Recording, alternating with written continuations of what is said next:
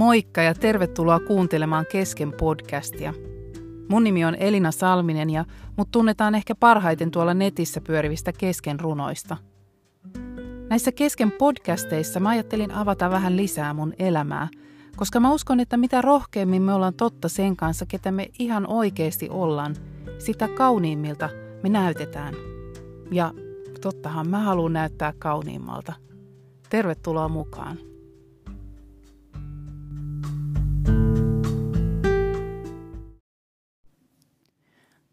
Tässä podcastissa mä ajattelin puhua vähän rohkeudesta. Se on semmoinen teema, joka on kauhean iso, mutta jotenkin se jostain syystä pyörähti mun mieleen tuossa tossa eilen ja laitoinkin tonne Instagramin storeihin jotain muutamia ajatuksia siitä ja, ja jotenkin ajattelin, että vielä vähän jatkan. Mä oon tällä hetkellä meidän taloyhtiön kerhohuoneella, jos täällä kuulostaa vähän erilaiselta kuin yleensä. Yleensä mä teen näitä podcasteja aina autossa, mutta täällä on vähän tämmöinen kaikuileva tila ja tuolla tota, tuossa viereisessä käytävän toisella puolella on taloyhtiön pesuhuone ja siellä äsken linkos tosi kovasti pesukone, että saa nähdä, että kuuluuko se tänne myös. Mutta tota, näin hienot on siis nämä mun podcast-studiot. Mutta rohkeudesta. Ihan, ihan tuolta googlasin, mitä rohkeus tarkoittaa. Musta on aina kiva katsoa, että mitä sanat, mikä on niiden alkuperäinen merkitys, tai koska kaikilla sanoillahan on aika paljon erilaisia vivahteita. Vaikka suomi onkin aika köyhä kieli, niin, niin myös meidän kielestä löytyy paljon erilaisia kuin sävyjä, kun lähtee katsomaan niitä sanoja vähän niin kuin tarkemmin. Ja rohkeus on uskallusta tehdä asioita välittämättä pelosta, kivusta, vaarasta, epävarmuudesta tai uhkailusta. Eli niin kuin tiedetään, että rohkeus ei ole sitä, että ei pelota, vaikka, vaikka me helposti se niin kuin ajatellaankin niin, vaikka me ehkä tiedetään, että eihän se rohkeus sitä ole, ettei pelottaisi, mutta silti jotenkin se ne rohkeus ja pelko kulkee kuitenkin käsi kädessä ja me ajatellaan, että, että jos me ollaan oikein rohkeita, niin meidän pitäisi olla tavallaan ilman sitä pelkoa. Mutta rohkeus on siis uskall, uskallusta tehdä asioita – välittämättä siitä pelosta. Mun mielestä tuossa on myös hyviä sanoja, sanoja. Ne esimerkiksi toi epävarmuus ja uhkailu. Elämä on aina aika epävarmaa ja, ja ehkä tällä hetkellä vielä epävarmempaa kuin jonain edeltävinä vuosina tai aikoina. Mutta me tarvitaan rohkeutta, että me uskalletaan niistäkin epävarmuuksista huolimatta mennä eteenpäin. Tai sitten tuossa oli tuo uhkailusta välittämättä. Semmoisiakin tilanteita voi olla, että, että meitä, meitä uhkaillaan ja yritetään pitää paikoillamme. Rohkeuden voi myös jakaa fyysiseen rohkeuteen, joka on, joka on sitä, että uskaltaa kohdata fyysistä kipua tai kärsimystä tai kuoleman uhkaa – ää, tai sitten moraalista rohkeutta, joka tarkoittaa taas sitä, että on kyky toimia oikein välittämättä vastustuksesta, häpeästä, skandaalista tai vähättelystä. Tuosta taas ehkä toi vähättely on mun mielestä kiinnostava sana.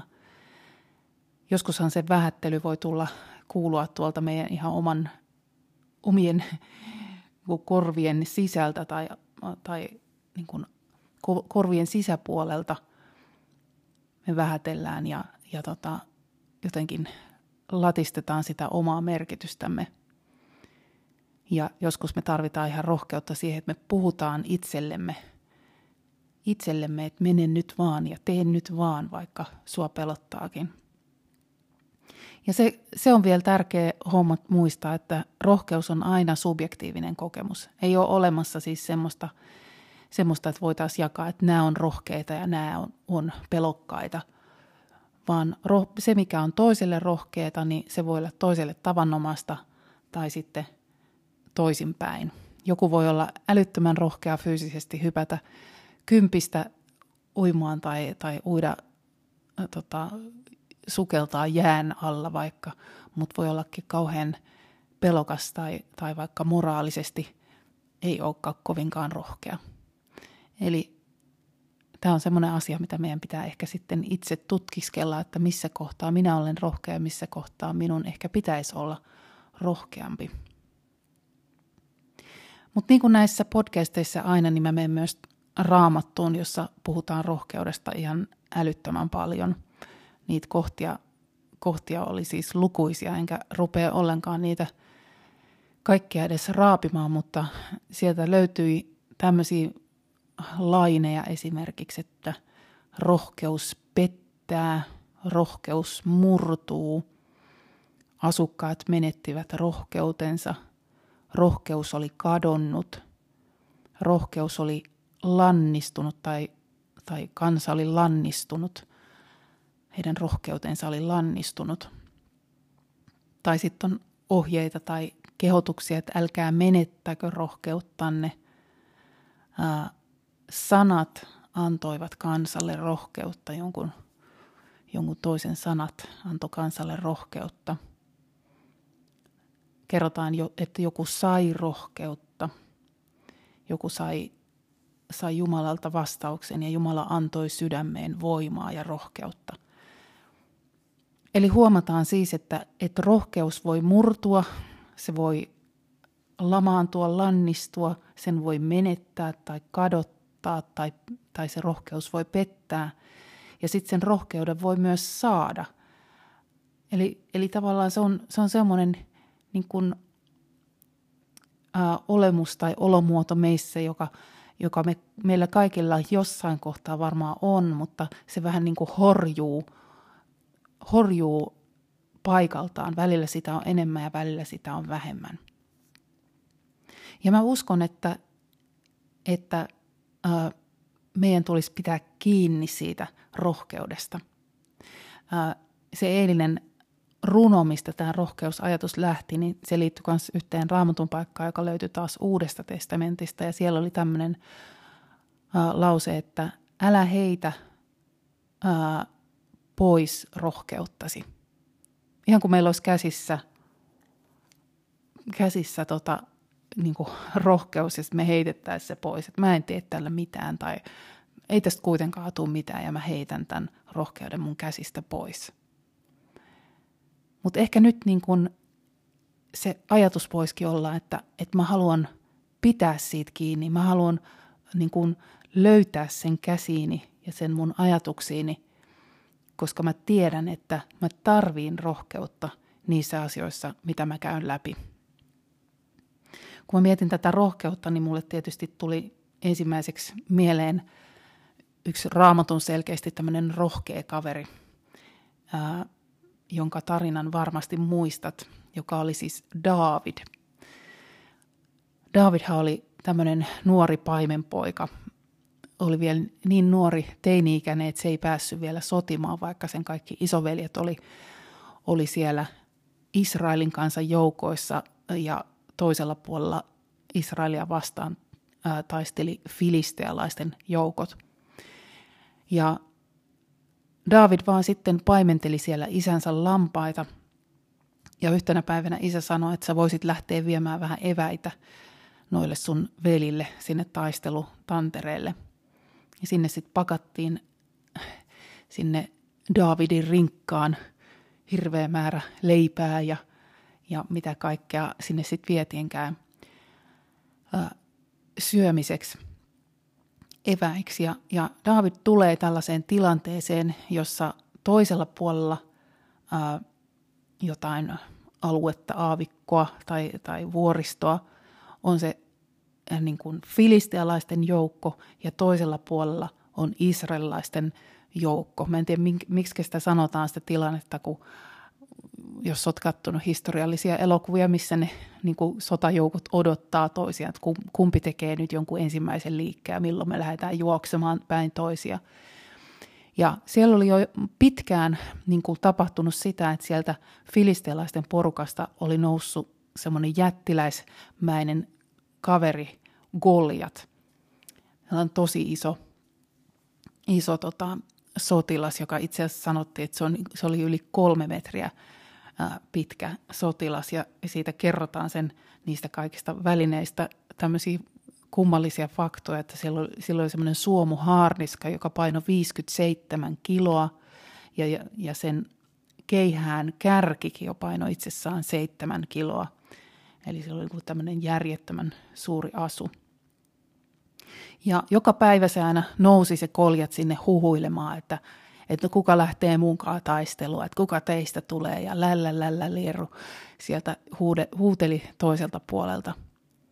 Ja se, mitä se aiheutti sinne leiriin, missä se Davidkin oli, niin semmoisen kauhean paniikin ja pelon, että no me ei pystytä, tuolla on niin, kuin niin paljon isommat voimat meitä vastassa.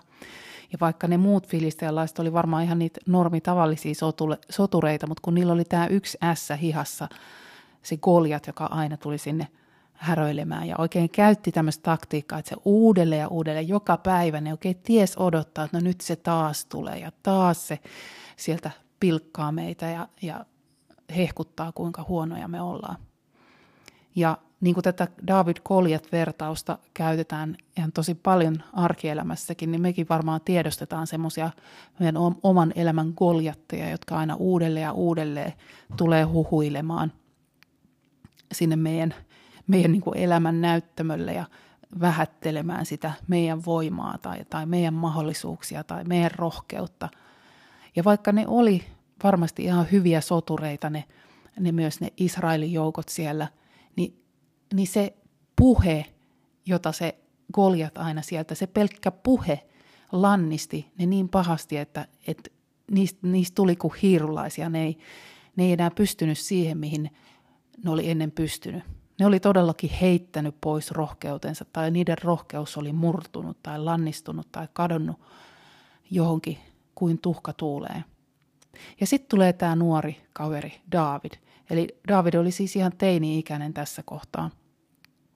Äh, suurin piirtein ilmeisesti joku 15-vuotias, koska myöhemmin kerrotaan, että David tutustui sitten tässä yhteydessä myös siihen Joonataniin, joka, josta tuli hänen hyvä ystävänsä ja, ja ne oli siinä suurin piirtein teini-ikäisinä tavannut. Ja David tulee sinne iloisesti ja, ja tota, kuulee ekana sen, sen Goliatin huutelun sieltä ja menee heti niin kuin vähän tunteisiin, että mikä juttu tämä on, että miten toi saa huudella tuolla ja pilkata meidän, meidän joukkoja tälleen näin. Että et, miksi kukaan ei tee mitään. Ja no veljet, veljet sitten yrittää toppuutella, että älä nyt, niin kuin, että mitä sä nyt, niin kuin, et tuu nyt tänne säätämään ja sun piti tuoda vaan nämä evät ja lähteä pois. Ja David kuitenkin haluaa itse mennä sen kuningas Saulin luokse ja, ja niin kuin sanomaan, kysymään, että kuka, kuka hoitaa tämän homman, että miten se nyt voi pilkata toi yksi koljat meidän porukkaa tällä, tällä tavalla. Ja hän menee sinne ää, koljatin luokse ja sanoo, että, että hei, että mä hoidan tämän. Että mä, mä menen taistelemaan, että jos ei kukaan mene, niin mä menen tätä, tätä koljattia vastaan. Ja syy, minkä takia tällä Davidilla oli tällainen mieletön rohkeus, niin se, se liittyi siihen historiaan, mitä sillä oli siinä vaivasessa 15 vuodessa, mitä se oli siihen saakka elänyt. Mutta sen rohkeus tuli sieltä taustalta. Se tuli siitä, että se oli ollut paimenessa. Se oli ää, kertoa, että et, et mä, oon, mä oon päihittänyt leijonan ja karhun. Että et, mä oon oppinut taistelemaan. Mä oon, mä oon, mulla on ollut näitä tilanteita, että mä en ole ehkä koljattia koskaan kohdannut, mutta mä oon nähnyt, kuinka karhu kaatuu, kuinka leijona kaatuu. Ja David vielä sanoo sille Saulille, sille kuninkaalle, että kuninkaan ei pidä menettää rohkeuttaan. Eli aikamoisella pokalla tulee David tähän tilanteeseen. Mä luulen, että meilläkin on niitä meidän omia leijonia ja karhuja siellä meidän taustalla, mitä me ollaan jo voitettu, missä me ollaan käytetty sitä omaa rohkeuttamme. Ja, ja joskus kun me, meillä on semmoinen hetki, että me oikein menetetään se, että mitä mä oon nyt tekemässä, niin meidän on hyvä muistuttaa, niin kuin katsoa vähän taaksepäin ja miettiä, että mitä siellä onkaan siellä mun taustalla. Mitä kaikkea, mistä kaikesta mä oonkaan mennyt jo läpi. Ja tämä on nyt mun seuraava taistelu, mutta entäs jos siitä niistä leijonista ja mun elämän karhuista olisikin hyötyy nyt tässä seuraavassa taistelussa. Ja niin kerrotaan, että David menee sinne purolle, kerää sieltä pieniä kiviä ja sitten hän, niin tai itse asiassa sekin on mielenkiintoinen juttu, mikä pitää kertoa ennen näitä kivien linkoamisia, on se, että Saul, eli kuningas Saul, tarjosi tietysti omaa ää, niin kuin sota, sitä panssariaan Daavidille. Ja Daavid saa sitten samanlaiset hienot sota-asut, mitä niillä kaikilla muillakin siellä sotatantereilla seisovilla oli. Ja niin kuin sillä Goliatillakin oli se valtavan painava suomupanssari. No David pukee ne päälle ja kokee hirveän suurta ahdistusta, että en mä pysty näissä edes liikkumaan. Nämä on tosi hankalat ja painavat. En, en mä pysty olemaan näissä. Ja sekin on mun mielestä mielenkiintoinen pointti siitä, kuinka, kuinka oikeasti ne taistelut, mihin me mennään, niin me, me pärjätään paremmin sillä meidän omalla äh, asullamme, sillä meidän omalla, mitä, mitä meissä jo on. Eikä sillä, että me yritetään niin kuin tavallaan päälle liimata jonkun toisen joku ominaisuus. Se, mikä oli sille Saulille hyvä, niin se ei ollut hyvä Davidille. David ei pystynyt edes, edes liikkumaan niissä kamoissa mitä hänelle tarjottiin.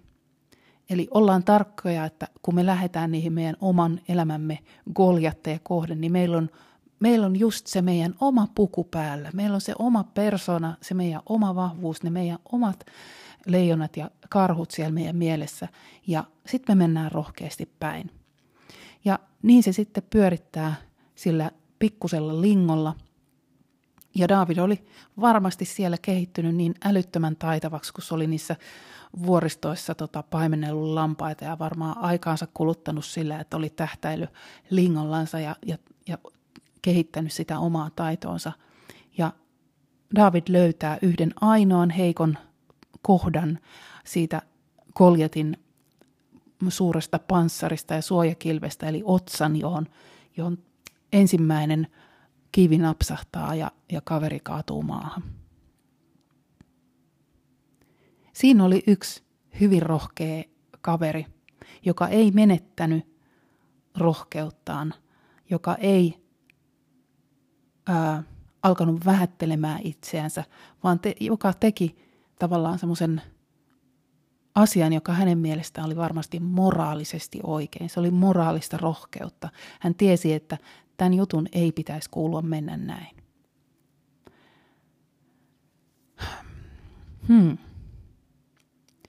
Tässä me nyt ollaan meidän oman elämämme keskellä ja, ja varmaan meillä jokaisella riittää niitä omia taistelutantereita, missä me harjoitellaan sitä rohkeuttamme. Missä me nähdään ne huhuilevat ää, tota, joko meidän omalla, oman päämme sisällä tai siellä ulkopuolella ne, jotka yrittää repiä sitä meidän rohkeutta pois. Koska jos me ollaan rohkeita, niin silloinhan me pystytään tekemään ihan mitä vaan. Mehän pystytään äh, voittamaan vaikka minkälaisia koljatteja, jos me ollaan rohkeita, jos me käytetään niitä meidän omia lahjoja.